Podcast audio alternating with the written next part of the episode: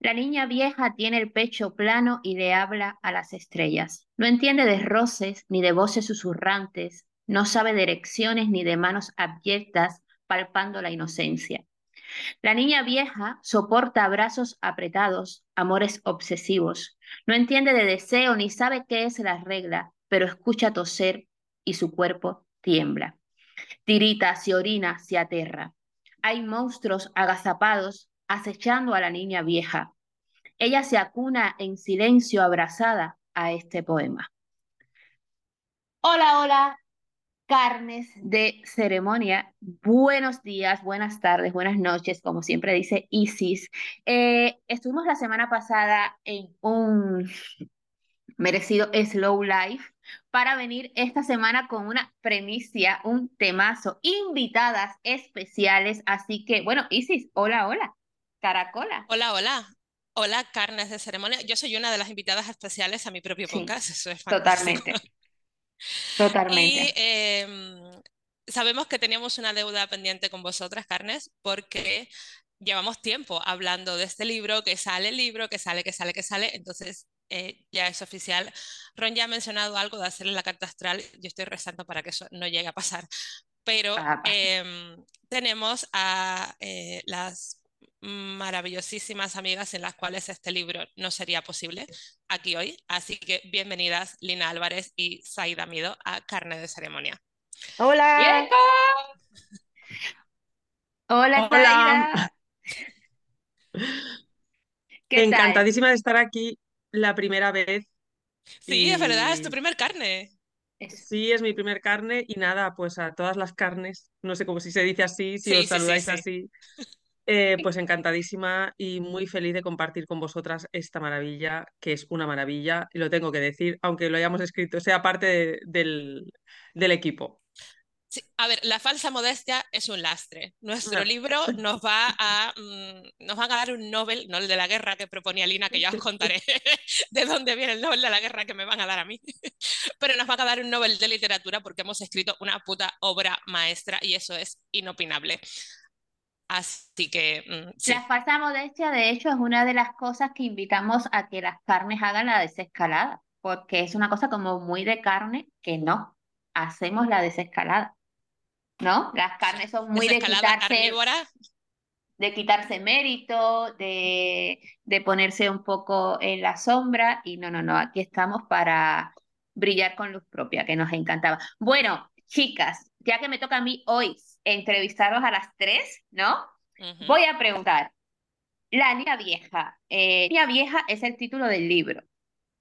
Sí, Niña Vieja, la negra, la blanca, la mora. Vale, pues contanos un poco el porqué del título y de qué va el libro. Mm. Bueno, el título, tiene, el título tiene su historia, porque en principio todo nace de una broma. Recuerdo perfectamente aquella conversación con Isis que le dije, parecemos un anuncio de Benetton. Somos la blanca, la negra y la mora, solo falta la china. es verdad. Y, yo le dije, no somos un anuncio de Benetton, somos un chiste de cuñado, como esos chistes de un español, un francés y un inglés. Total. Y entonces ese iba a ser el título en un principio. Luego la editorial, cuando lo leyó, dijo, ostras, ¿qué os parece ponerle La Niña Vieja, que es uno de los poemas más mm, desgarradores que hay, eh, que lo representa perfectamente. Y entonces le dijimos, sí, pero no la niña vieja, porque entonces sería una niña y nosotros somos tres. Y además cuando dices la niña vieja, seguramente piensas en una niña blanca, lo cual no hace ninguna justicia al libro. Así que le pedimos por favor que quitaran el artículo y mira, niña vieja se quedó. Perfecto. Esa parte es, es, muy guay porque también lo de em, insistir en que fuéramos la negra, la blanca, la mora en el título, viene a que, a ver, es, es un poemario que escribimos las tres como supervivientes de abuso sexual.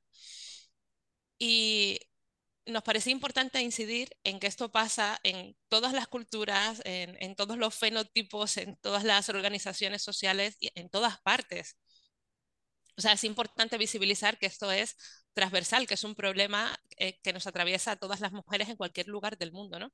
Entonces esa, em, esa multiculturalidad que nos caracteriza la queríamos reivindicar también en el título y no solo en el contenido del libro. Eso me parece importantísimo porque es que literalmente en ningún lugar del mundo hay, no existe el abuso sexual hacia niñas y mujeres. Es que en ningún lugar del mundo. Da igual donde esté, que ahí está, somos susceptibles de, de sufrir eh, abusos sexuales y demás, porque, por ejemplo, en este gran reino de España, que de hecho yo cada vez que digo reino de España, la gente se piensa que estoy a favor de la monarquía, las carnes, y más bien... no, es eso. Es, me parece ridículo. Es que primero se llama así y me parece ridículo porque además la tenemos plasmado en el DNI Reino de España. O sea, en fin, algo muy revisable. Entonces, eh, en este Reino de España nos encanta eh, poner la precariedad y el dolor en el tercer mundo, como si no pasase aquí. O sea, machismo no hay aquí, machismo hay en Irán. Y, en Latinoamérica, que son unos machistas los reggaetoneros. Claro, y, y, claro que entonces aquí pasan cosas como pasan en todas partes del mundo y cuando entendemos que dolor es dolor, creo que podemos empatizar un poco más. Eh, chicas, ¿qué van a encontrar las carnes? Eh, voy a hacer una pregunta que se daría una carne, ¿vale? Ojo, ¿Vale? una carne no quiere sufrir. Una carne no quiere saber. Esto es muy de carne, lo hemos hablado, que las carnes dicen, pues no, vamos, a ir, vamos a ir cancelando la entrevista porque si las carnes no quieren saber ni sufrir. En absoluto, empiecen por el prólogo y se les quitará el miedo. Vale, entonces eso es súper importante. una cosa. Sí.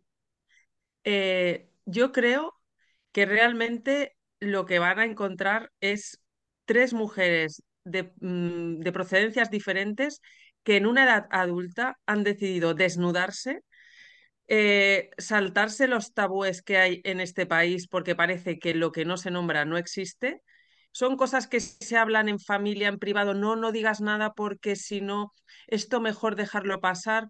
Lo que hemos hecho es desnudarnos, quitarnos la vergüenza y la, bueno, y y la dificultad que era para nosotras el mostrarnos en carne viva. Que eso ha sido eh, tremendo, este proceso de tremendo, tremendo. Y mostrar esa realidad que en algunos casos es cruda, pero en otras incluso intentamos ser, eh, va mezclado sutileza con con algo crudo, con... es decir, nos mostramos como hablaría una niña y como hablaría una adulta. Es, es un, poco todo, ¿no? La voz de la niña y la voz de la adulta una vez se, se, decide a, saltar al vacío y decir, mira, hasta, hasta aquí he llegado. A mí me han abusado, nos han abusado a muchas y lo voy a contar. Eso es lo que bajo mi punto de vista van a encontrar. Sí, eh, rescato también la sugerencia de, Lina. Venga, a empezar por el prólogo. El prólogo Carnes lo ha escrito Ana de Miguel. Y ya sé que probablemente lo he repetido por aquí más veces, pero es que no os podéis imaginar la ilusión que nos hace eso.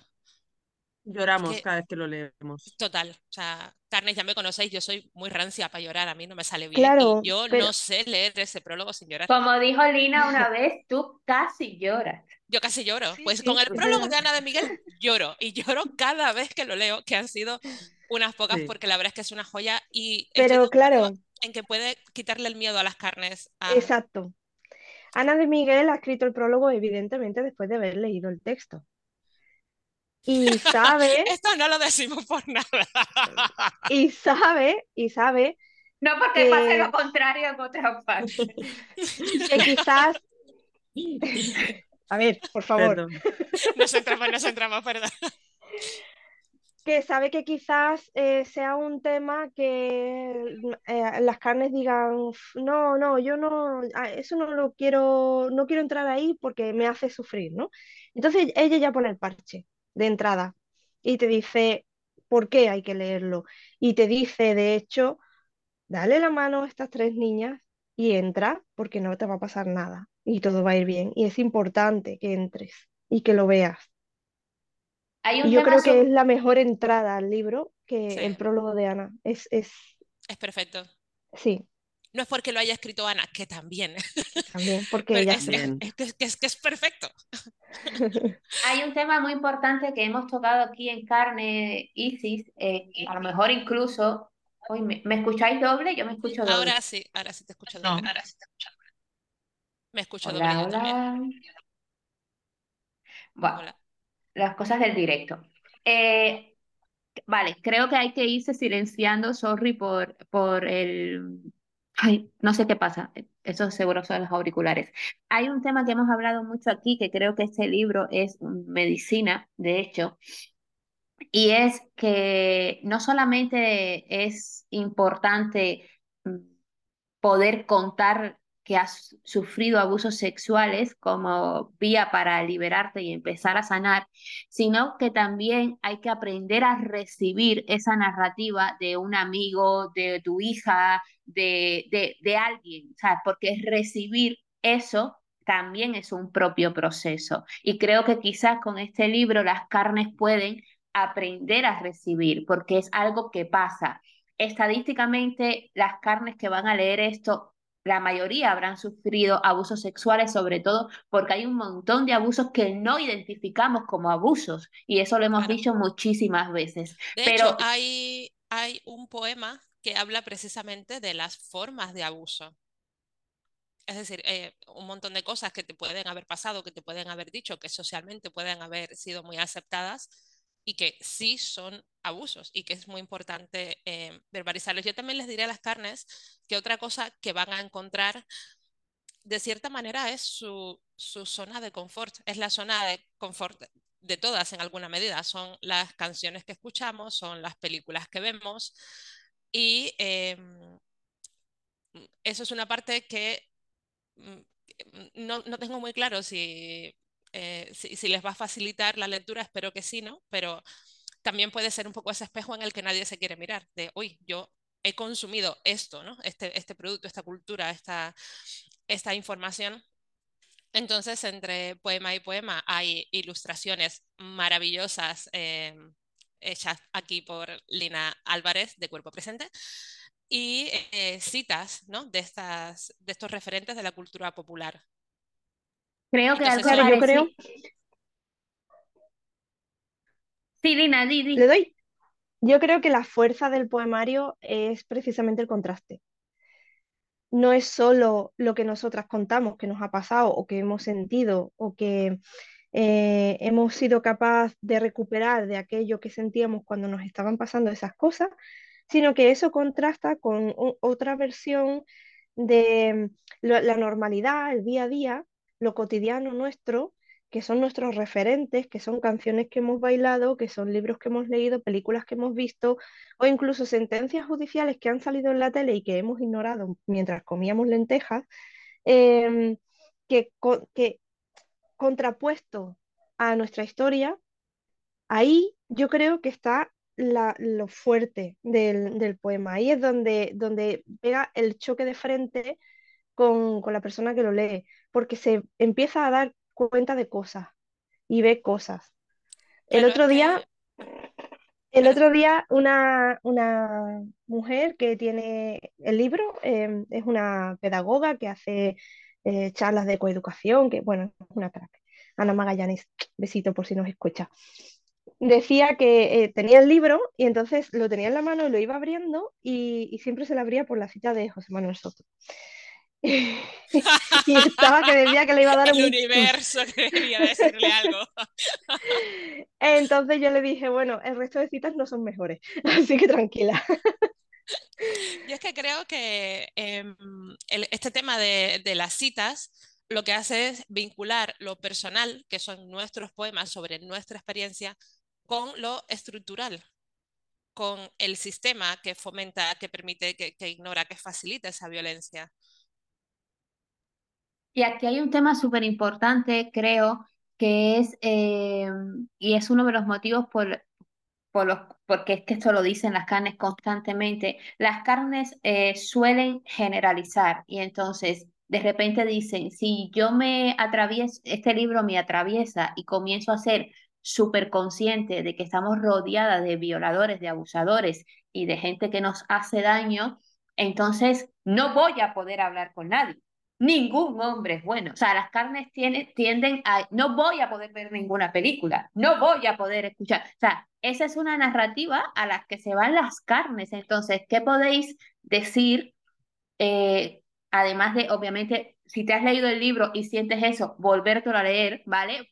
Pero ¿qué, qué se les puede decir a las carnes para que no tiendan a eso? Y otra parte súper importante, estuve escuchando ayer eh, un, un podcast sobre abusos sexuales y en Barcelona hay un centro donde se reeduca, no me sé, no me acuerdo del nombre, pero las carnes, por buscarlo, eh, donde si tú te identificas como violador o si te, eh, o, te identificas como persona que puede llegar a violar, ¿vale? Eh, puedes ir a ese centro para que se te dé un asesoramiento, como que te ayuden a redireccionar tu conducta, ¿vale? Entonces, también creo que muchísimos hombres tienen miedo, te lo digo a raíz de haber escuchado este programa ayer, muchísimos hombres tienen miedo a veces de saber, no vaya a ser que eh, empiecen a hacer check en conductas de, de abusadores, ¿no? No sé si me he explicado del todo bien. Vale, mm, yo empiezo, si no os importa, mm, dando mi opinión, porque os voy a lanzar la bola a vosotras enseguida. Quien lea este libro y considere que a partir de ahora no va a poder ver ninguna película ni escuchar ninguna canción sin eh, plantearse si es o no machista, le diría dos cosas. Primero, bienvenidos al feminismo. Y segundo, no me preocupa. Yo también he pasado por eso y no pasa nada no hay ningún trauma. Aprendes a seleccionar y a revisar. Por lo tanto, si quieren caer en eso, que caigan. Y en los hombres que tengan miedo de descubrir que quizás sean unos abusadores, ese planteamiento va por buen camino. Muy probablemente descubráis que sí que lo sois. Pero bueno, también se puede salir. Con lo cual, haya cada uno con, con la forma de gestionar esto. Yo he pasado por ahí y estoy bastante bien. De hecho, he sacado un libro. Estamos lo suficientemente bien como para haber monetizado nuestras penas, ¿no? Ahí como cual Shakira. Eh, yo me apunto a la, a la corriente de Lina de, pues eso, bienvenidas a carnes, a las gafas moradas, si en algún momento os dais cuenta de que toda la cultura que consumís es machista. También digo, yo eh, he vuelto a ver o a escuchar muchas cosas eh, que consumía antes de, darme cuenta de que era feminista, antes de iniciarme en este camino. Eh, y, por cierto, una mención especial a eh, todas las chicas de Batilla de aquí de Olivenza, me dijeron el martes o el miércoles, creo, como cuatro o cinco veces. Es que últimamente me dicen que soy una feminazi y yo, ah, qué guay, voy sembrando feminazis por el pueblo, me encanta. muy, muy fan de todas vosotras, sois maravillosas y me encanta veros feminazizado. Dicho lo cual, a ver cuándo nos subvencionan una cámara de gas y vamos a poner en práctica eh, todas estas teorías. Entonces, eh, por recuperar el hilo, he vuelto a ver eh, muchas cosas que había visto sin perspectiva de género una vez adquirida esta conciencia feminista y em, he podido extraer y aplicar en algunos casos, he tirado directamente a la papelera eh, otras muchas cosas, pero no significa que no puedas salir, bailar, divertirte, hacer, deshacer, que tengas que vivir enfadada ni que el mundo sea una mierda. Significa que cuando consumes cosas eres más consciente de lo que estás consumiendo. Entonces, yo creo que deberíais agradecer esa, eh, esa perspectiva, ¿no? O sea, que si quieres salir y bailar Bad Bunny, no estoy mirando a nadie aquí en particular, eh, bailalo, pero bailalo con la conciencia de lo que estás escuchando y de lo que eso impacta en, en, en el mundo, ¿no? Eh, que creo que es mucho mejor que hacerlo con los ojos cerrados y desde el negacionismo de, ah, es que si no lo veo, no pasa, ¿no? O sea, como los niños cuando se tapan los ojos y dicen, no estoy, pues como, como yo no veo, nadie me ve a mí, ¿no? Entonces, eso, eh, ese apunte. Creo que aún así siempre es mejor tener los ojos abiertos y, y sí se puede disfrutar de la vida y yo por lo menos la disfruto mucho más desde que soy em, feminista. Sobre los hombres eh, que tienen miedo a considerarse violadores y a verse reflejados en esa actitud, ¿no os da más miedo ser violadores y no saberlo? O sea, ¿preferís también ese camino de ignorancia, de cerrar los ojos y yo sigo con mi vida porque estoy más cómodo en esta posición? eh, tenga eso la repercusión que tenga. Ahí lo dejo. Me encanta. Hace poco Y un otra cosa que, crítico... Sí, no, no, que quería decir solo apuntado lo que decía Isis, que no, no se trata de vivir en el drama. Yo entiendo que las carnes no quieren vivir en el drama y en, y en la, y en, y en esa intensidad de dolor, sino es vivir en la realidad. Tú puedes hacer- eh, conocer la realidad y no vivir en un drama y poder mm, hacer tu vida, lo que ha dicho Isis, hacer tu vida, pero simplemente ser consciente, mirarte en un espejo y decir, oye, pues igual yo tengo cosas que, que aprender y, y- no estoy, y no estoy, mm, no vivo en, en, en el, en cortarme las venas y en sufrir porque en- sí que, porque en el mundo están violando cada, cada minuto a no sé cuántas niñas. Claro, eso sabemos que existe, pero no vamos a vivir porque si no, no viviríamos, no disfrutaríamos y no, no seríamos felices. La idea es, es conocer la realidad y vivir fuera de dramas, es decir, no que eso no nos cambie ah, la vida, sino que nos, nos ayude a abrir los ojos y a ser más conscientes de la realidad que nos rodea. Eso, Me encanta. eso Hace pienso. poco un crítico de cine mexicano eh, sa- sacó un vídeo, luego te lo paso, y sí, para que si lo quieres pasar a las chicas, eh, explicando que no, no me acuerdo si era en una parte de Estados Unidos o en Canadá, había una iniciativa de cambiar eh, los libros infantiles para relanzarlos con eh, perspectiva de género, eh, o sea, con un lenguaje más noble y acorde a, a los tiempos, ¿no? Pero en esta revisión y cambio, o sea, realmente cambiaba la estructura del libro porque, por ejemplo, si en el libro decía que una niña leía a un autor machista, lo cambiaban por Emily Dickinson o por, o sea, pero que ya cambiaba por completo eh, la estructura de, del libro. Y él decía, me parece que se está subestimando la capacidad de los lectores de entender que lo que están leyendo, vale, la capacidad de los lectores de extraer y aplicar. Me parece que se está subestimando. Entonces, no, creo que eso va un poco con, con lo que decía antes Isis, ¿no? De, de soy capaz de entender la realidad y salir a, a, a la vida entendiendo que esto está mal y puedo volver incluso a escuchar esa canción o ver esa película sabiendo lo que hay.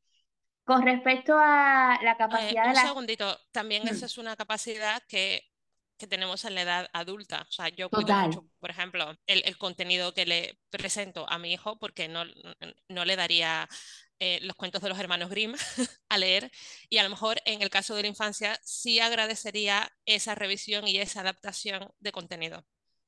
Pero Otra no cosa es crees... que Dime. o sea, no, no creo que mi hijo mm, distinga ahora mismo lo suficiente el bien del mal como para eh, ser crítico con lo que lee. Entonces, en el caso de libros infantiles, por ejemplo, sí consumo mucha literatura adaptada y revisada y feminazizada. Pero vamos, también te digo, tiro muchísimo de, no le leo cuentos clásicos, por ejemplo, o sea, es algo que, mm, que he censurado. Em, cuentos de Buenas noches para niñas rebeldes, todas las ediciones, eh, Mujeres en la ciencia, La perra, la cerda, la zorra y la loba, que sigue siendo su libro favorito. Eh, Gloria Fuertes, esa recomendación de Saida, que tenemos el libro Saida destrozado ya de lo mucho que lo hemos sobado. Tengo que reemplazarlo. Y muchas sin Em, bosca.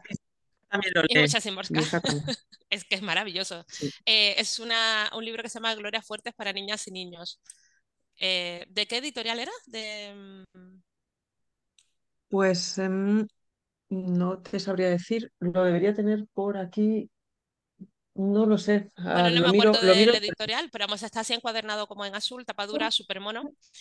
Y, mm, y os lo recomendamos mucho porque la verdad es que es una joya e incluye reflexiones eh, de Gloria Fuertes, que eso es como para enmarcar, de verdad, para enmarcar.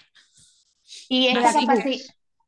ah, Blackie Books. Blackie Books, gracias Lina, gracias. De nada. Saida, Saida, lo tenemos. Ya está, ya está, vale, vale.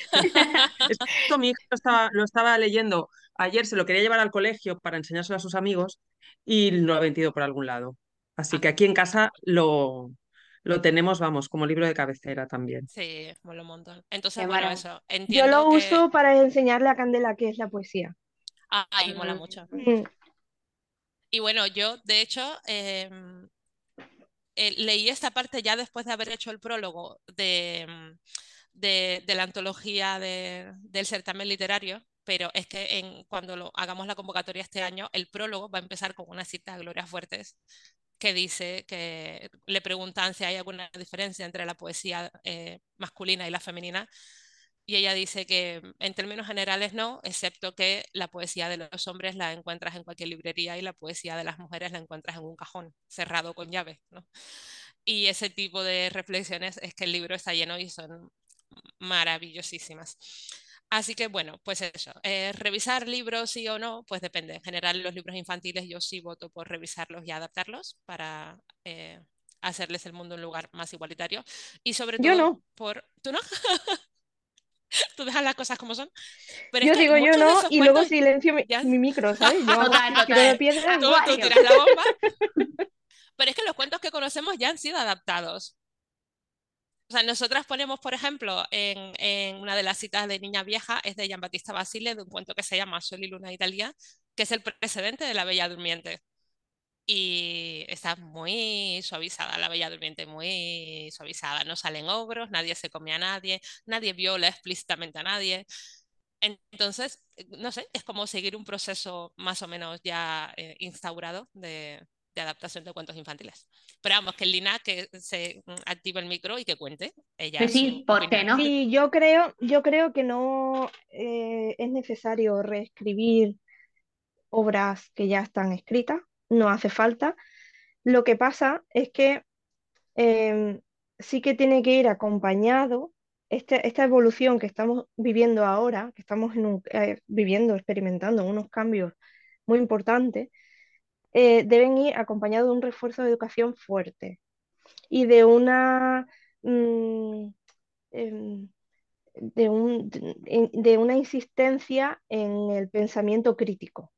Y claro, mm, es mucho pedir que todas las familias sean capaces de llegar a eso.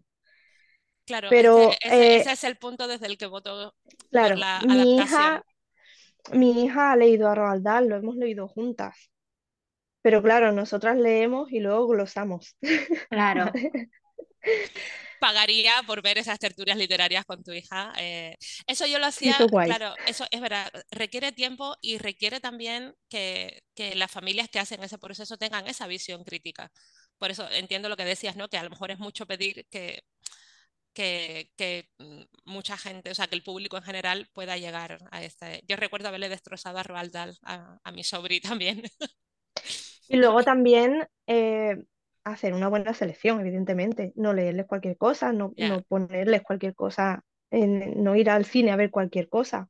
Eso Y quizás, Lina, importante. un compromiso de, de un sector como el tuyo también puede ser que eh, las editoriales eh, visiblemente, así como en la caja de tabaco te pone la foto de los pulmones corroídos y te pone mata, ¿vale? Que cuando tú estés adquiriendo un ejemplar, ejemplar que esté cargado de referencias eh, machistas, que quizás lo especifique en la propia carátula de, del Bueno, libro, bueno, que bueno, qué fantasía, me encanta. O No, sea, es que Bueno, en como Disney es una Plus se hace. ¿eh? ¿Dónde? Sí, en Disney Plus, Plus, como queráis decirlo, yo digo Ah, Plus sí, Sí, sí, porque sí, sí, considero que es latín. Se hace. Cuando en pones, por ejemplo, Peter Pan, Mm, pone en esta película hay escenas de estereotipos sí, ra- sí, sí. Sí, Oh, sí, no sí, tenía racistas sí. tal. Bueno, no, no tengo Disney Plus, Sí, pero sí, ni idea. Y de hecho el ejemplo que iba a poner es que como la tele convencional necesita reinventarse para poder seguir respirando mínimamente, eh, yo no tengo cable, no tengo antena, mejor dicho, pero hace poco estaba en, en un hotel y puse la tele convencional y salió una serie española conocidísima por todos, de, qué sé yo, de 2001, y ponía cada vez que, cuando salía un diálogo que era eh, eh, machista, asqueroso, ponía un cartel, ¿vale? Como no estamos de acuerdo ahora mismo con ta, ta, ta, ta, ta, ta, ta. Entonces, eso me parece que también se puede extraer y aplicar en la literatura. Es, es una cosa Pues que no puedes mirar al otro lado. Es como, en insisto, ese, en ese es, caso, o sea, en el caso de que vaya el libro glosado como hace Lina con su hija, eh, pues sí, dejaría las historias originales tal y como están, todas, todas comentadas. No te imaginar, esto no, esto no se hace, esto es una violación, esto está No, mal. no, no, claro, totalmente. Em, una cosa, chicas, me gustaría conocer vuestra opinión. No tiene que ser un testimonio real, ¿no? Pero sí que el- eh, la opinión de cómo eh, una carne puede recibir un testimonio de, o sea, puede recibir que su hija, su amiga, su pareja, quien sea, le cuente que ha sido víctima de abusos sexuales. ¿Qué es lo que una, por ejemplo, siempre se dice que muchísimas veces eh, solo necesitamos que alguien nos escuche, ¿vale? Pero la persona que nos está escuchando quizás tiene ciertas expectativas sobre sí, de cómo tiene que reaccionar o de qué debe hacer. Entonces, ¿cómo puede ser un diálogo fértil para poner sobre la mesa que se han sufrido abusos? Digo desde todas las perspectivas, desde a nivel perspectiva eh, de salud mental, a nivel perspectiva persona que lo cuenta y persona que, que recibe ese, esa información. Yo no soy una especialista como Isis, que tiene muchísimas Sí. más herramientas, pero sí hay una cosa que a, a lo largo de los años he analizado y he sacado algunas conclusiones como madre, que quizás lo voy a compartir a ver si sirve. Mm, primero, yo estoy mm, mentalmente preparada por si alguna vez esto me pasa, porque sé cuáles son las estadísticas, ¿vale? Entonces, eh, mm, considero que ojalá me equivoque, pero no estamos exentas de peligro. Es muy importante no enfadarse. Si a ti tu hija te viene y te dice, mamá, me ha pasado esto, es muy importante que tu hija, pre- previamente a eso, no piense, ostras, se lo voy a mi madre mi madre la va a liar. Va a matar al que sea y la van a meter en la cárcel, porque entonces no te lo va a contar. Luego tú ya, si quieres, metes la, ca- la cabeza en la almohada, grita, la apuñalas a la almohada o lo que quieras, pero en ese momento tú tienes que mostrarle que le, que le estás escuchando, que es muy importante que te lo esté contando y que le vas a ayudar, pero no te vas a meter en ningún lío porque no vas a matar a nadie. Yo creo que es un buen comienzo ese. A partir de ahí yo voy y lo mato, ¿vale? Por Pero supuesto. a mí, pero a Guillotina, no guillotina, guillotina. Total. Pero yo le diría, "Va, sí, cariño, muchas gracias por contármelo. Eh, bueno, eso le preguntaría qué necesita, cómo está, la protegería, le daría mm, esa sensación de seguridad que se pierde en ese momento en el que alguien te toca cuando no te tiene que tocar. Y, y, bueno, intentaría darle esa seguridad y ese, y ese arrope que se necesita en ese momento y luego ya iría y mataría al pavo. Mira, eh, añado que uno de los, eh, de los requisitos para que se dé esa seguridad de la que, de la que habla Lina es no poner en duda nunca el testimonio.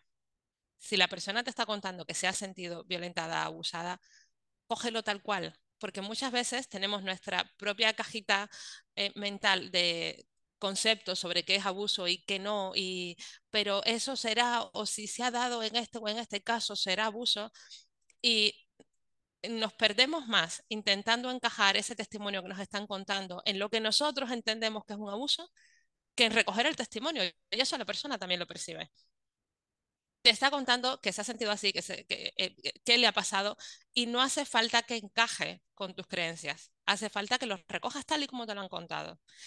Y lo otro sería para llegar al, grado de confianza necesario eh, para que te lo cuenten si pasa, porque muchas veces en nuestros tres casos además no lo contamos porque mmm, lo teníamos difícil, para que lleguemos a sentir que es una zona segura y que podemos contarlo más allá de ese no, que no tenga la sensación de que vamos a matar a nadie, también está el ejemplo que hemos dado previamente. Yo recuerdo una conversación escalofriante cuando a una chica adolescente de mi barrio la violó un desconocido. O sea, esta sí fue el típico desconocido que todo el mundo tiene en la cabeza que es un violador, que es el que se abre la gabardina en el metro. Pues así, un, tío que mmm, creo que andaba siendo perseguido por la policía, es decir, que ya, sabían que había como un violador suelto por ahí, pues cogió a esta chica, la arrastró a matorral y la violó. Y en el barrio lo que se escuchaba era el típico, esa chica tiene la falda muy corta, con esas palabras. Y claro, mm, yo pensaba, eh, si a esta chica que la ha violado un desconocido se está poniendo en duda que haya sido una violación, están diciendo que ella lo provocó, que ella le gustó, todo eso se decía. ¿Cómo voy a contar yo que ha sido el novio de mi tía, que es el tío más majo del planeta? Es decir, si no le creen a esta, a mí, ¿quién me va a creer? No, no puede ser, ¿no? Entonces creo que es muy importante que vigilemos también nuestro discurso y midamos nuestra reacción cada vez que tengamos constancia de algún caso, cada vez que lo veamos en la tele, cada vez que salga ese tema, porque eso es lo que sienta las bases de una buena relación de confianza para que nos lo cuenten si pasa. Sentir que, que van a ser creídas, que no van a ser juzgadas, que este es ese espacio seguro al que tienen que llegar. Sobre una, lo que ha dicho al principio, Isi, una cosa. En mi caso, yo sí lo conté. Lo conté tres veces. Es verdad. En, perdona, insti- sí. en- en dos casos, instituciones, y en un caso, eh, bueno, una, una conocida de la familia, ¿vale? No a mi familia, no, es verdad que no fui a mis tías y se lo dije a mis tías, pero porque se trataba de su hermano. Entonces era muy complicado. Pero yo lo dije en el colegio. Se lo dije al profesor de educación física que me dijo, hombre, pero es que tú tienes que entender que tu padre tiene necesidades. Luego fui a asuntos Ese, ese sociales profesor eh, acaba de ser el primero en nuestra lista de de guillotinados guillotina. para, para cuando esto Es sea una, un partido es una real. Es una barbaridad. barbaridad. Tienes Es una razón, o sea, barbaridad que le digas. Total, o sea, te pido perdón porque es verdad que yo estaba pensando en el ámbito familiar, ¿no? Que, que no fuimos Claro, capaces de contarlo en familia, eh, claro. pero es verdad que de la responsabilidad de las instituciones y de las personas a las, a las que sí somos capaces de decírselo, hay que hacer un, otro episodio, ¿eh? Mm. Pues lo voy a seguir contando porque creo que es importante que esto se sepa. La segunda vez se lo conté, lo conté en asuntos sociales. Dije, mi padre se ha masturbado delante de mí durante toda la noche. No pasó nada, no hicieron nada. No hicieron nada. Y la tercera vez se lo conté a una tía de mi hermano, que no era tía mía, que, eh, familia moderna, ¿vale?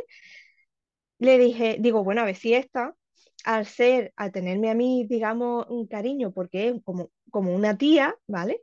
Que no es mi maestra, que no es la de asuntos sociales, que no me conoce, sino que es alguien cercano, a ver si esta por fin le da la importancia que yo creo que tiene.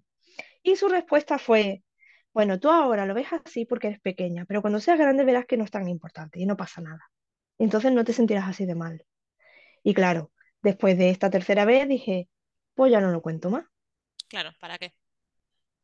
Creo Porque está, que, está claro que es que es normal, ¿no? Entonces claro, yo tengo trauma porque soy gilipollas, no porque tenga y razones por- para porque te tenerlo. apetece, es verdad, eh, se me olvidaba, ¿no? De repente nos levantaba, no- nos levantábamos un día diciendo, Buah, me apetece lle- llevar esto a cuestas toda la vida, me apetece eh, regodearme todos los días en esta mierda y, y sufrir y sentirme fatal porque, joder, eh, en fin, sí, hay gente muy, muy, muy disuasoria en el, en el mundo a la hora de, de, de permitirnos contar estas cosas.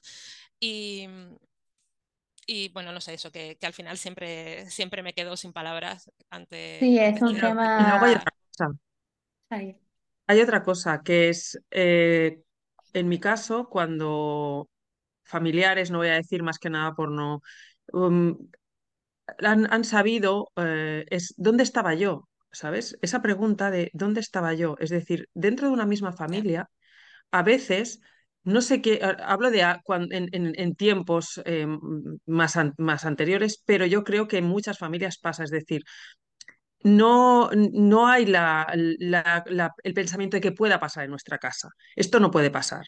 Que un amigo, que un familiar, claro, estos son que siempre cosas que pasan en casa de otros. la pregunta de ¿y dónde estaba yo? A mí me dolió muchísimo porque es, ¿dónde estabas? Pues no estabas donde tenías que estar, ¿sabes? Es como que tú eres una niña y te sientes indefensa porque tu entorno, eh, aunque pueda, mm, pueda haber indicios de algo, no quieres saberlo no quiere ser consciente porque eso luego es, bueno, pues es como una mancha, es como un estigma, ¿no? El, el tener un abusador en la familia. Es mejor que el niño lo soporte en silencio, se calle y lo, y lo lleve adelante. Entonces, yo os voy a decir solo una cosita de antes que habíais comentado, eh, que Lina ha comentado eh, lo que haría si le pasara. En mi caso personal, cuando mi hija mayor tenía 8 o 9 años, pues iba con la familia paterna y bueno, allí había un señor que era el suegro de mi expareja, de su mujer, era el padre de su mujer actual, que bueno, la niña venía y me decía, oye, es que este señor me hace cosquillas, este señor me hace, me molesta, le digo que pare y no para. Claro, mi idea inicial era coger el coche, presentarme en casa de, aquel, de, de aquella persona, montarle el pollo del siglo las y vamos, piernas. mm, guillotinarlo directamente. Claro, eh, me decía, es que le digo que no y no para. Entonces le dije, bueno, tú no te preocupes. Tú lo que tienes que hacer es ponerte muy seria, decirle que no quieres, pero eh, sé que no lo, sé que lo estás pasando mal, sé que es algo muy desagradable y no te preocupes que lo vamos a solucionar. Y le agradecí que me lo explicara. Obviamente ese señor el fin de semana siguiente ya no estaba allí. Ya me encargué yo de enviar un burofax, de hablar con el padre de la niña, de, bien. que iba a de, decir de- que te encargaste de ya me encargué la yo de Eso creo que lo va a contar fuera de micro. Aquí, por favor, no mandemos a Zaida a la cárcel. Hemos entendido lo que a ese policía, señor o ya no estaba ahí, Zaida, No está entre no, nosotros. No no, estaba no es que no porque estaba en una bolsa de basura repartido en trocitos que, por un que lo vertedero. pensé, o sea, no voy a negar que en mi mente la fantasía existió, pero que ese señor, se, se- una vez se nombró a los mozos, se nombró a servicios sociales, es más, yo ya tenía todo, todo preparado para ir a denunciar a donde fuera. Claro, lógicamente, eh, mi expareja me vio tan, mm, vamos, decidida a lo que fuera, que nunca más volvió a ver mi hija ese señor. Se buscó la, la abuela, la tía, quien fuera que estuviera allí vigilando a los niños. Entonces, tener que contenerme para no mm, estallar en un ataque de rabia tremenda cuando, cuando me enteré que, que, a ver, que era el inicio, no había llegado, pero llegaría, porque lo tenía clarísimo, Totalmente, porque iba la vía de voy tocando a la niña, la niña estaba muy desarrollada para ocho añitos, te empezaba a tener pecho y te hago cosquillitas y te hago y la niña dice que no, que no, que no y el hombre insiste. Entonces, un poco es eso, ¿no? Pues el, el que ella sintiera que no, que no lo ponía en duda, que era importante su testimonio y el que tuviera ese arropamiento por parte de, de- de la madre, Es ¿no? que has contado eh, un- paso por paso todo lo que han dicho Lina e Isis antes. Lo ha, lo ha cumplido tu testimonio. Ese Claro, saber es, escuchar, nosotros hablamos de no la teoría juzgar. y Zaida la práctica, total. la O sea, es como, práctica. esto se Y ejecuta así. Totalmente, sabes que me ha encantado y quiero lanzaros dos preguntas eh, para ir acotando un poco el tiempo y que me parecen interesantes. La primera es em, la culpa de una madre, o sea, Zaida dijo que en, eh, en un hogar, esto es una cosa que hemos dicho también por eh, aquí en carne, en un hogar hay muchas vidas, muchas vidas, aunque estén las personas, insisto, en el mismo espacio, con los mismos recursos, pero cada persona es una historia.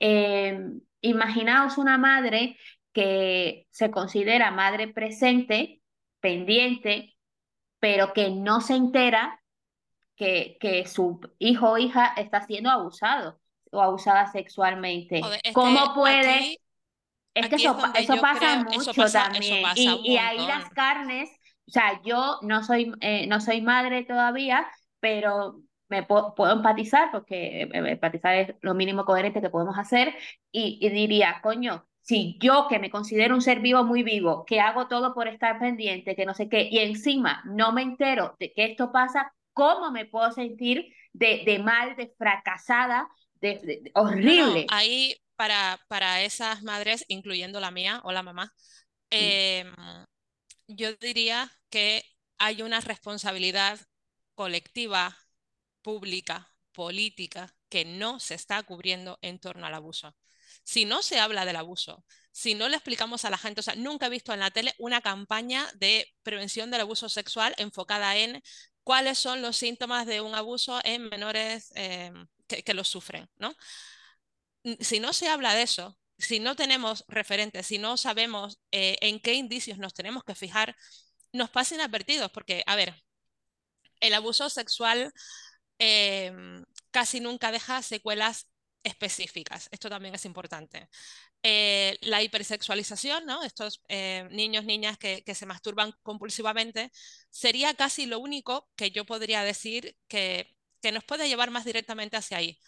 Pero el resto puede ser estreñimiento, diarrea, enuresis, eh, eczemas en la zona genital.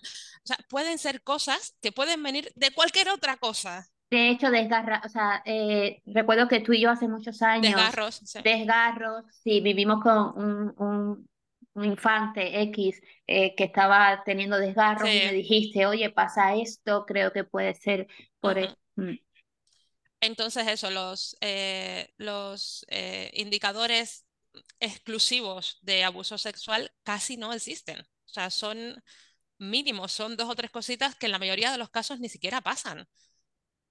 Entonces, eh, esas madres, padres presentes que aún así no se dan cuenta de que eso está pasando y que se sienten fatal, pues yo también me sentiría fatal si eso pasa, o sea, es, ese sentimiento es lógico y comprensible, pero que también piensen en cuándo en, en todo ese acto de presencia y en toda esa formación consciente que, que, que consumieron para llegar ahí, se les explicó que eso podía pasar y cómo se manifestaba. Las manifestaciones también cambian mucho en función de la edad. No es lo mismo si pasa a los tres meses que pasa carnes, por muy duro que sea esto, hay gente que viola bebés. totalmente. Eh, si pasa con cinco años o si pasa con trece. Entonces, creo que es algo de lo que tenemos que hablar. Es una conversación que tiene que salir del armario. Yo creo que muchas veces eh, se ve como una extensión de ese, o como lo que le pasaba a Lina, ¿no? ¿Por qué la gente no reacciona? Porque la gente sigue pensando que esos son problemas de familia en los que no nos podemos meter. Como cuando hace 20 años eh, apaleaban a, a tu vecina y tú no llamabas a la policía porque entre marido y mujer nadie se mete. Creo que con el abuso se tiene la misma actuación, se hace de la misma manera. Se piensa como en, bueno, bueno, bueno, eso son cosas de familia y eso también lo he vivido cuando llamaba a institutos para ofrecer charlas sobre este tema. No, no, no, es que si pasa, pasa en las casas y nosotros no tenemos nada que ver. Por favor, gente, dejad de lavaros las manos. Estéis donde estéis, podéis hacer algo podéis ceder espacio a asociaciones que trabajen en este tema y que hagan formación. Podéis ceder espacio a, las, a, las, víctimas y a los supervivientes y que cuenten cómo lo viven y qué hubieran necesitado en su momento para, para contarlo y para hacerlo más llevadero y para recibir atención. Podéis reaccionar en la medida de vuestras posibilidades. Y sobre todo también creo que, eh, por ejemplo, nosotros tenemos familiares jóvenes que están ahora eh, embarazados, ¿no? Eh, por, por, usar Avatar, ¿vale?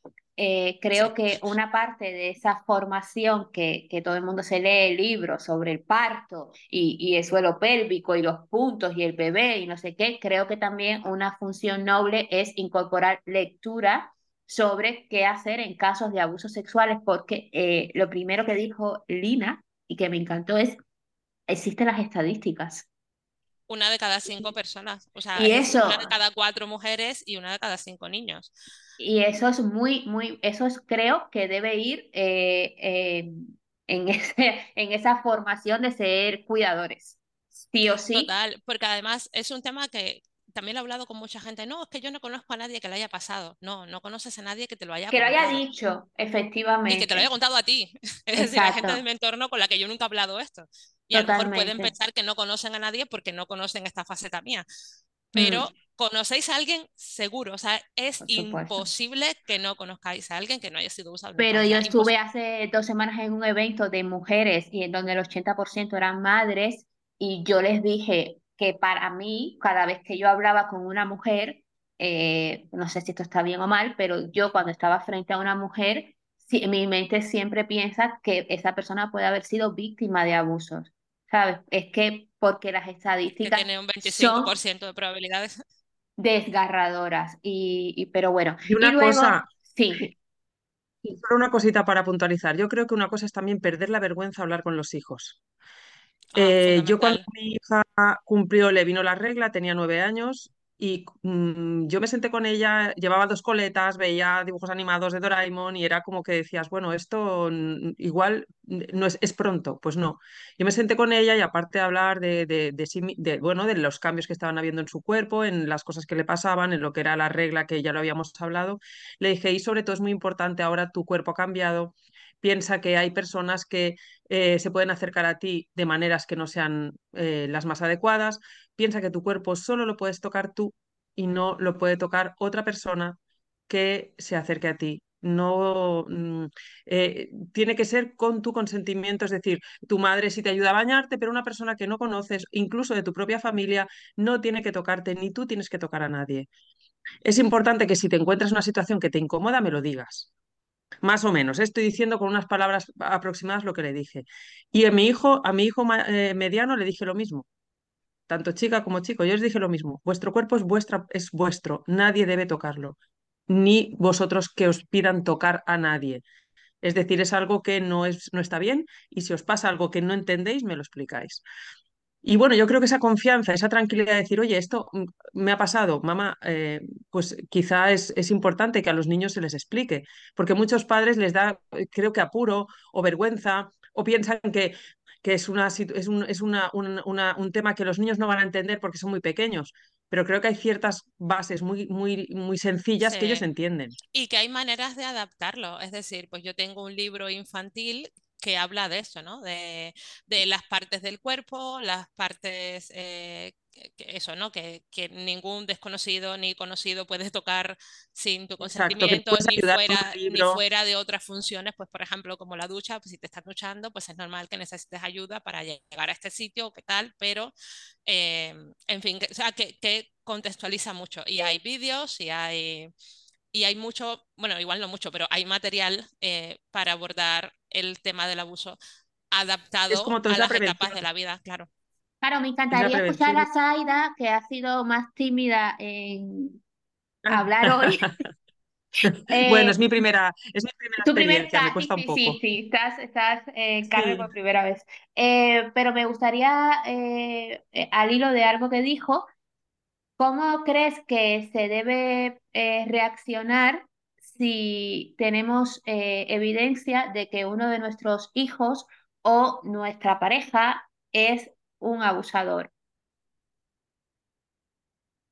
Mm. Porque yo creo que hay mucho de, de bueno, mucho, nunca hay mucho, pero hemos hablado quizás eh, de cómo recibir un testimonio de abuso, pero mira, yo eh, esto lo digo mucho con el bullying.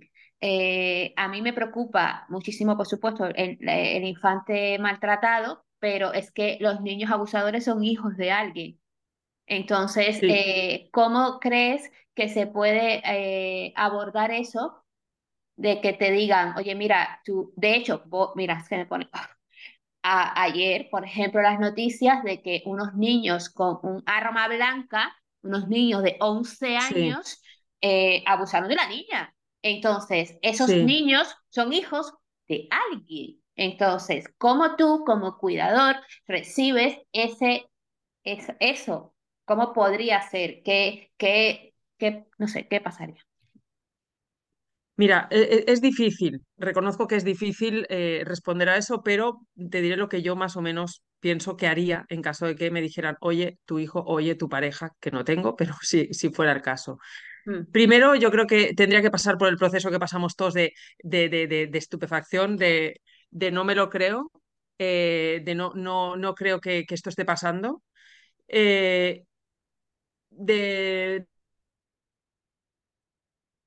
negación, de rabia, eh, de tener un proceso propio de un, no sé, un día, un momento, pero yo creo que al final sería confrontar a esa persona. Es decir, me siento contigo y te digo, y te, y te, y te me enfrento a ti y te digo, oye, eh, tú estás haciendo esto. Si tengo pruebas, obviamente, ¿vale? Si tengo pruebas. Y si no tengo pruebas, que fuera, por ejemplo, sospechas que tengo por actitudes, le diría, oye, esta actitud tuya no me está gustando porque creo que no es adecuada con la niña, el niño, y le, le- le te- tendría que, o sea, la idea sería que tuviera que hacer algún tipo, buscar un tipo de ayuda. Es decir, eh, no voy a ponerte una denuncia. ah, si es un menor, eh, creo que, bueno, si no ha llegado o si tengo pruebas de que puede estar eh, haciendo, creo que tendría que ser o la vía de, si es tu hijo, yo creo que es difícil decir voy a denunciar a mi hijo, en caso de que haya hecho algo grave, yo tengo claro que sí lo haría, es decir, aunque sea mi hijo, si ha hecho algo grave, yo sería, con todo el dolor de mi corazón, no dificultaría las cosas, es decir, tú has hecho algo, tienes que asumir las consecuencias, pero si es algo que todavía no se ha dado, pero que estamos viendo que su actitud en el colegio con las niñas, por ejemplo, es le levanto la falda, le hago no sé qué, le diría, mira, tú necesitas ayuda y buscaría ayuda de un profesional para que le, le digamos que para reconducir esa situación. En caso de que sea algo ya hecho, mmm, pues las consecuencias las tendrá que tener. Y en caso de una pareja que tú digas, oye, pues creo que está, o, algún familiar que tú crees que está haciendo algo, pues eso, lo mismo. Si la cosa no ha llegado a un punto sin retorno, sería hablar con esa persona y decirle, si no te pones en, en tratamiento, pues voy a tener que tomar algún tipo de, algún tipo de, de, acción, porque esto no puede ser, no puede ser, bueno, lo que sea. Yo creo que sería eso, enfrentarte, buscarles ayuda si no han llegado a algo grave y si han llegado a algo grave, pues lo siento mucho, pero denunciamos y tendrás que asumir las consecuencias de tus actos. No sé, al final el diálogo y la ayuda psicológica, es decir, terapeutas y, y si no, pues la consecuencia donde hayan llegado. Me daría igual, o sea, fuera quien fuera, la persona más cercana que tuviera, aunque fuera mi propio hijo. Genial. Porque no, no se puede permitir Eh, eso. yo, yo en eso estoy totalmente de acuerdo. Es decir, tenemos que dejar de valorar las cosas Mm, en función del grado de afinidad que tengamos Exacto, con, con la persona que lo hace exacto. y, y entender que esto eh, afecta a más gente, que esto no es Sí, un... Estoy yo aquí en mi burbuja y, y- y nadie sufre las consecuencias. Es que no, no, no. O sea, sea quien sea yo tengo un hijo varón. sí, yo Yo también. tengo un hijo varón, tú también. Y yo a mi hijo le- desde pequeño le he hablado de la necesidad de respetar, sobre todo a las mujeres, respetar que tienes madre, tienes hermanas, tienes amigas, mm, no faltar el respeto tanto ve- verbalmente como, como con su actitud. Y, y bueno, al final es lo que decimos, todo empieza en, en la educación.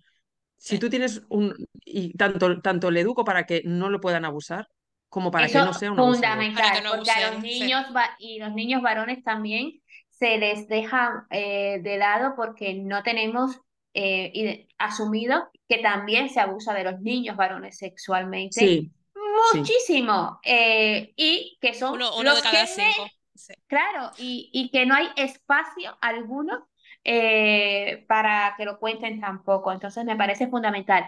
Chicas, eh, una cosa, una carne, de repente, eh, bueno, ya le voy a dejar las dos preguntas y, y, y me silencio, pero una carne de repente dice, wow, si Isis me cuenta, o Zaira, Lina o Roña, me cuenta que alguien que yo conozco, que está incorporado en mi vida, en mis hábitos, en mis festividades, eh, eh, estoy en 15 grupos de WhatsApp con esa persona. eh, si, una, si alguien me cuenta que esa persona, mi tío, mi primo, mi cuñado es un violador, la de eh, procesos que tengo que hacer eh, me suponen tal desgaste mental que prefiero girar la cara, porque como a mí no me ha pasado, como yo no tengo peques, como yo no sé qué, entonces esto pasa, pasa, es un proceder carnívoro por excelencia. Eh, Yo conozco gente así, ¿eh? Claro, es que, es que la hay carnes que están recibiendo eso y le supone tanto lo que tendrían que hacer que realmente, pero bueno, mm, todo- mm, las cosas Mira, yo existen. conozco el caso de un tipo que Mm, violó a su hermana, ¿vale? Su hermana, una de mis mejores amigas. Y este tipo tiene una pareja, la tenía en ese momento.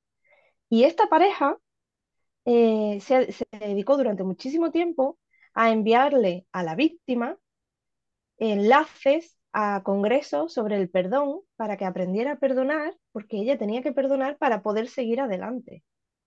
Claro, claro. Y tú Y en que realidad, que quien tenía sus necesitaba, necesidades y en las víctimas realidad, que entender de necesitaba se- seguir adelante mm, con cualquier excusa era ella, la, la pareja del violador.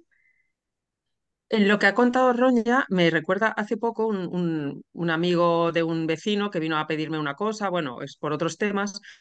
No sé cómo salió el tema y me, y me contaba que, que pasó por ese proceso. Un, un compañero desde la infancia, desde el colegio, del instituto, que lo conocían del barrio de toda la vida, que había ido a su casa, se había quedado a dormir, que tenía, eran amigos de la hermana, él del también tenía una hermana. Vamos, una persona que, que conocía de toda la vida Resulta que hace unos años por aquí había un, el violador del chándal, creo que le llamaban. A las 7 de la Sí, mañana acuerdo. se iba a, a los, a las cercanías de, los, de, los, de las estaciones de tren o de no sé qué y violaba Sí, súper temprano. Pues este chico, el violador del chándal, era un gran amigo, conocido de la familia, de todo, de este, de este chico que os comento. Y que me lo dijo en mi cara, ¿eh? O sea, no es me dijo alguien, sino Sí. me, me porque se ve que estaba preso, bueno, está preso, ahora eh, sigue preso. Y el, el, el- claro, la familia del chico y todos los amigos, el- lo que han tenido que pasar para aceptar y la vergüenza, sobre todo la familia, la vergüenza si son que dices, mira, mi hijo es un violador, ha salido en todas las noticias, todo el mundo lo ha visto. Claro, todos aquellos con los que ha ido de fiesta se han ido a dormir, chicas que ha estado- han estado con él, sus padres, sus hermanos, es un drama. Es un drama y además que nadie lo, es lo que decimos, nadie lo hubiera dicho porque dices, ¿quién se va a las 6 de la mañana a, a, a, A a- a violar A violar, claro. Exacto. Me perdonáis un momentito que me están, que me están llamando, os dejo un segundito. Sí.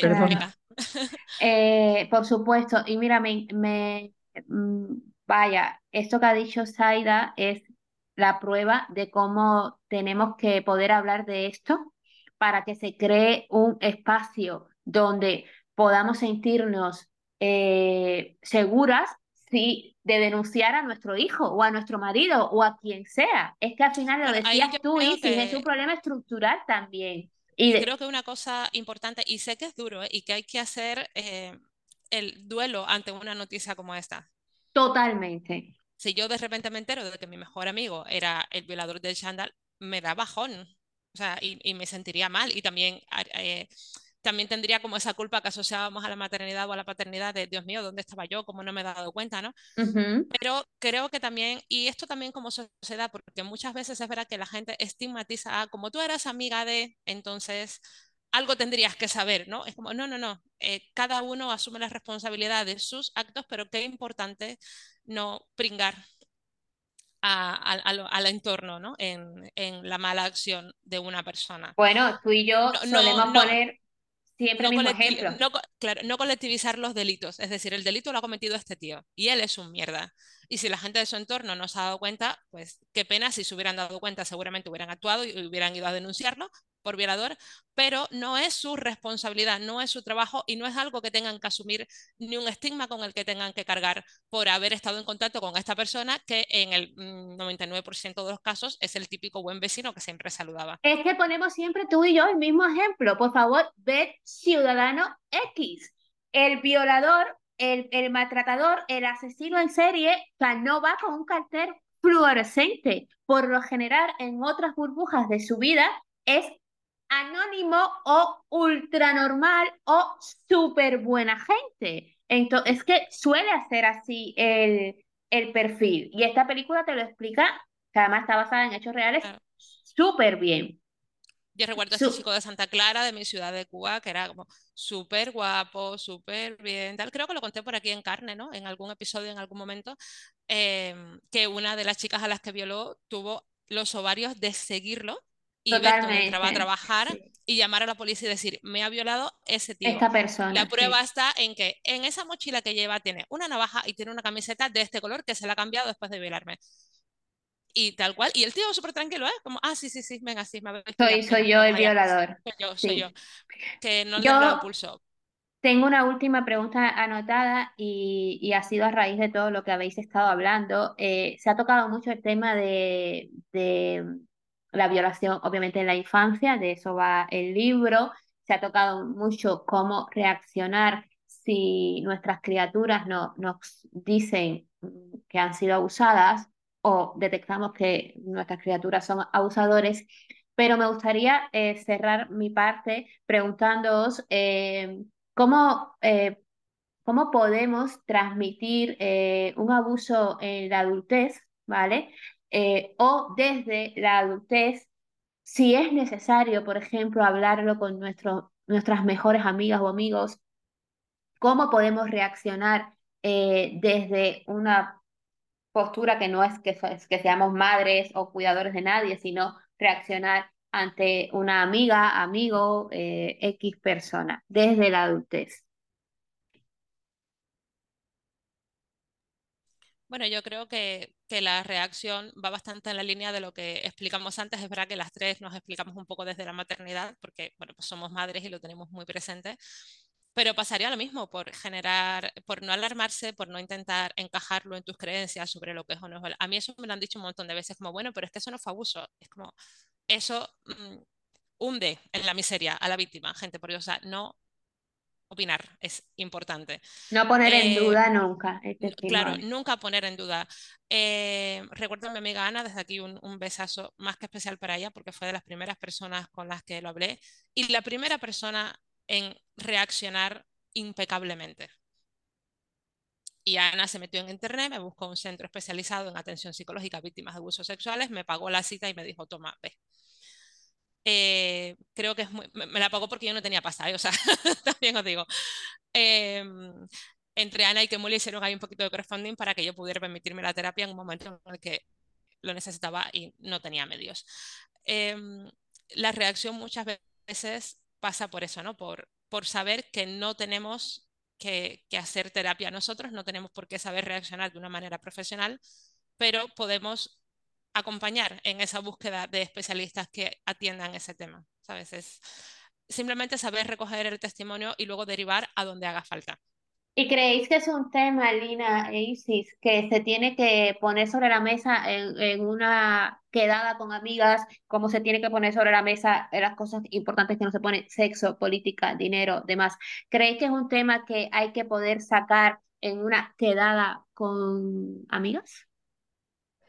Yo creo que sí, pero siempre y cuando tú, si es, si es desde una experiencia personal, estés preparada y lo hayas ya gestionado y lo hayas trabajado y, o sea, yo ahora mismo sí, yo me siento con las madres del cole de mi hija, que casi ni las conozco, y claramente digo, no, no, es que yo soy una niña, fui una niña abusada por mi padre y por mi madre. Y lo cuento, pero claro, ahora. Quizás en el momento, yo tenía 18 años y todavía había abusos, ¿no? Entonces quizá en ese momento yo no, no, iba a ser capaz. De hecho, se ve que una vez lo hice, pero no me acuerdo. Mi mente lo ha borrado. En el patio del instituto, en un grupo de compañeros de clase, se ve que, dije, eh, este verano un amigo de mi padre me violó. Y como no dijeron nada, me fui. Pero yo no me acuerdo. Y creo que no me acuerdo porque yo tampoco estaba bien y no estaba lista como para hablar de ese tema en ese, en ese sentido, ¿no? Voy a poner este tema sobre la mesa y vamos a comentarlo. Yo, lo que necesitaba era ayuda. Claro. Yo una cosa que, diría es em, que muchas víctimas, yo incluidas, una vez abrimos esa caja de Pandora, necesitamos hablarlo mucho. Eso es verdad, también. Es, e, es, soltarlo. O sea, como que ya a mí, por ejemplo, me daba la sensación de, si yo me vuelvo a callar esto, eh, o sea, necesito hablarlo hasta que yo misma eh, e, esté segura de que lo tengo controlado, ¿no? Porque si yo me vuelvo a callar, a lo mejor no lo vuelvo a contar nunca. Y, no, me daba como miedo retroceder en ese sentido. Era una sensación muy difícil de explicar. Lo he hablado con muchas víctimas y a muchas también les pasa, ¿no? El, una etapa como de sobreexposición, de Dios mío, qué pesada soy, estoy siempre con este tema, no me callo, pero es que necesito hablarlo. Pero porque supone un cambio en tu propia identidad. Total. Y eso no se gestiona tampoco de la noche a la mañana. Tú de pronto un día te levantas y alguien te dice, oye, es que eres víctima. Y tú eso lo tienes que, que asimilar como parte de ti. Entonces, cuando recibáis el testimonio de una persona que ha confiado en, en vosotros, en vosotras, para contaros esto, que es muy importante, que no se lo contamos a cualquiera, ¿no? Em, sí os diría que estéis preparados en el caso de que necesite hablarlo mucho, que puede pasar, que es frecuente. Y que le hablar, Y que le deis eh, ese espacio. Eso iba a decir, ¿creéis que como seres vivos responsables y en trabajo constante debemos notificar que estamos abiertas y preparadas para recibir si alguien nos quiere, o sea, no sé, porque a mí ahora se me ocurre, lo siento, pero yo, pienso así, mandar un email a todas mis amigas y decir, estoy preparada, te lo juro, es que se me estaba ocurriendo ahora mismo, eh, estoy preparada para escucharte si en algún momento mm. necesitas es compartir esto, no para curar ni sanar, pero sí para escuchar, porque realmente lo que no se dice no existe, esto lo hemos dicho muchas veces, y estamos como muy acostumbradas a, a tener ciertos diálogos como muy diferentes a, a, este, a este tema. Bueno, es Y a lo mejor no con, nos con este, identi- con este episodio, como chicas, desde aquí anuncio Sabéis. públicamente. No, no, Pero yo pero creo que no, porque yo creo que esto no va de si la gente está o no preparada. Esto va de, o sea, para, para recibir el testimonio. Al fin y al cabo, aquí el foco no está en la gente que lo va a Claro, recibir. yo, yo tampoco lo Tú- haría, ¿eh? El- Sí, tú como ese- amiga, mm, siendo víctima, tú ya sabes a qué amiga tienes que acudir o a qué amigas. Una vez que ya has procesado y necesitas hablarlo y demás, ¿no? Si estás en nuestro punto, sabes perfectamente a dónde ir. A mí, si yo recibo ese mail, pensaría, pero, pero, pero, ¿tú qué? Claro, ¿Qué, de qué hecho, cuando, cuando yo lo, cuando yo lo empecé a contar, eh, fue sobre todo con Kemuel, que, que me ayudó muchísimo a, a, a- a terminar de sacarlo, ¿no? Eh, de alguna manera. Em, varias de sus amigas se ofrecieron como para si quería hablar con ellas y tal, y es como, no, no, no, yo no, o sea, yo a lo mejor necesito hablarlo con Ana, pero no necesito hablarlo con tu amiga, por muy maja que sea, por muy bien que me caiga, que me cae fenomenal, pero no es una persona con la que ahora mismo yo quiera hablar de esto y que le agradezco infinitamente que esté receptiva y que me quiera ayudar, pero es como que no, no me sale, ¿no? No, pues como dice Lina, no depende de lo receptiva que esté la persona, sino de esa mezcla entre personas receptivas y que yo se lo quiera contar a esa persona.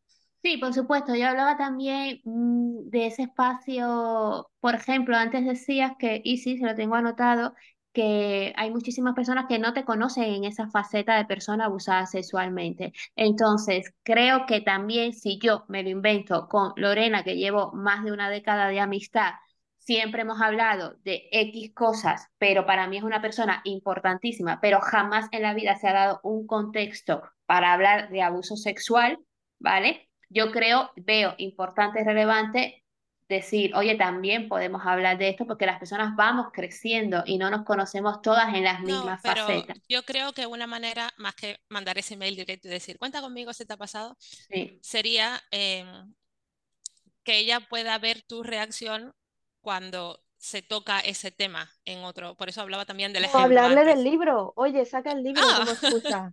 Oye, mira, claro, este libro va de este tema, tía, porque este tema yo opino que pienso bla, bla, esto, bla. claro. sí, Entonces, sacar en- la Una cosa, conversación. indirectamente, Claro, sí. claro.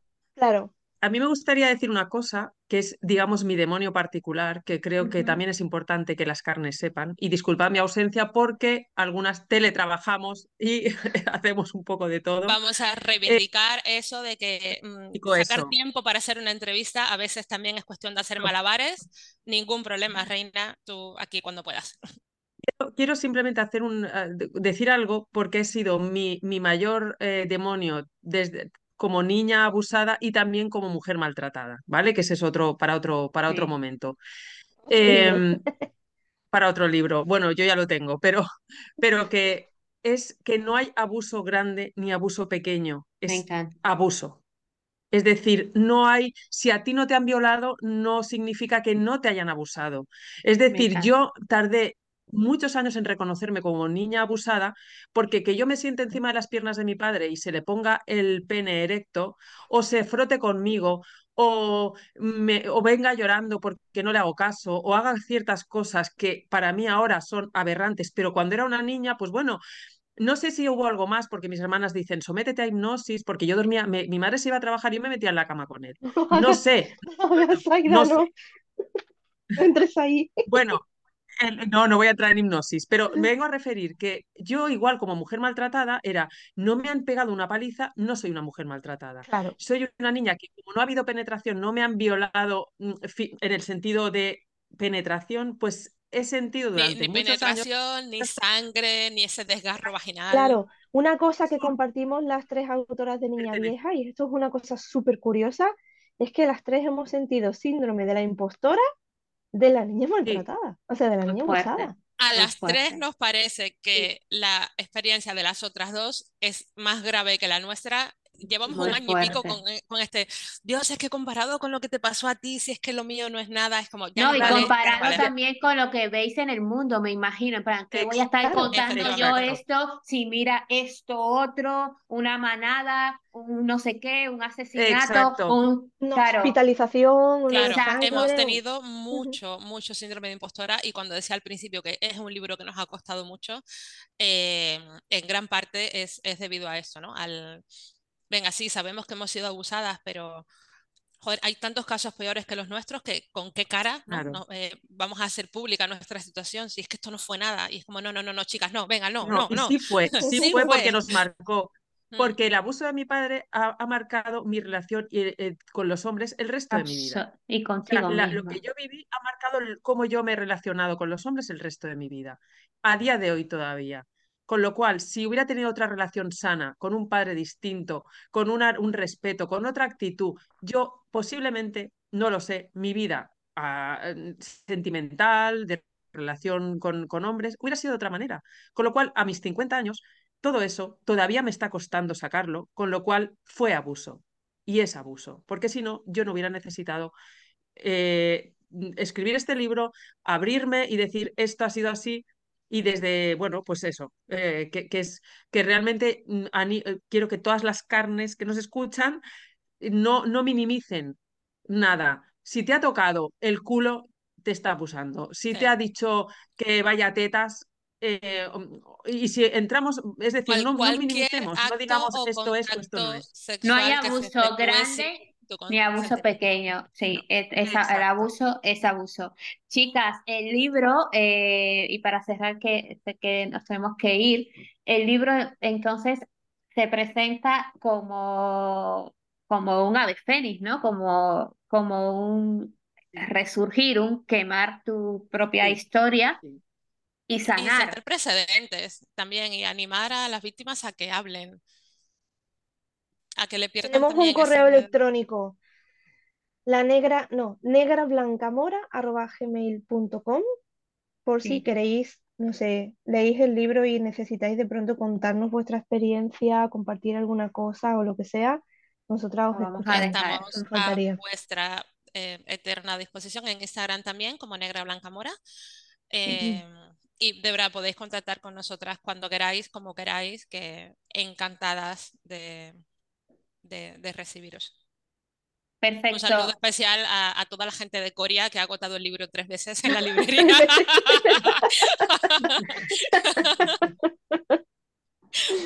Librería Quiero decir que para mí este es el episodio más importante que hemos hecho en carne.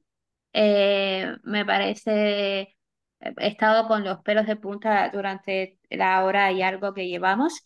Y nada, vamos a dejar en la descripción el mail, el Instagram, el enlace para que las carnes puedan comprar el libro. Creo que un estupendísimo acto de aporte al mundo es comprártelo y regalarlo, ¿vale? También. Para abrir ese, ese diálogo, esa posibilidad, A esa gente, a ser posible que no necesariamente haya sido víctima o que no sepamos si lo han sido O o que no. no sepamos, efectivamente. Claro. Eso me parece la bomba y os quiero dar las gracias eh, por, por este gran ejemplo que nos estáis dando a todas y a todos. Así que gracias, Negra Blanca Mora. Las carnes del Gracias, mundo. nosotras le damos las gracias a Insensata También. por darnos voz Sí. y por, por respaldarnos en esto, porque lo han hecho muy bien. Las editoras lo han hecho mm, maravillosamente. Perfecto. Bueno, hasta la semana que viene, Isis, carnes. Gracias, Lina, Zaida. Gracias Feliz a vosotras. carnes. A ti, gracias a ti. Un beso.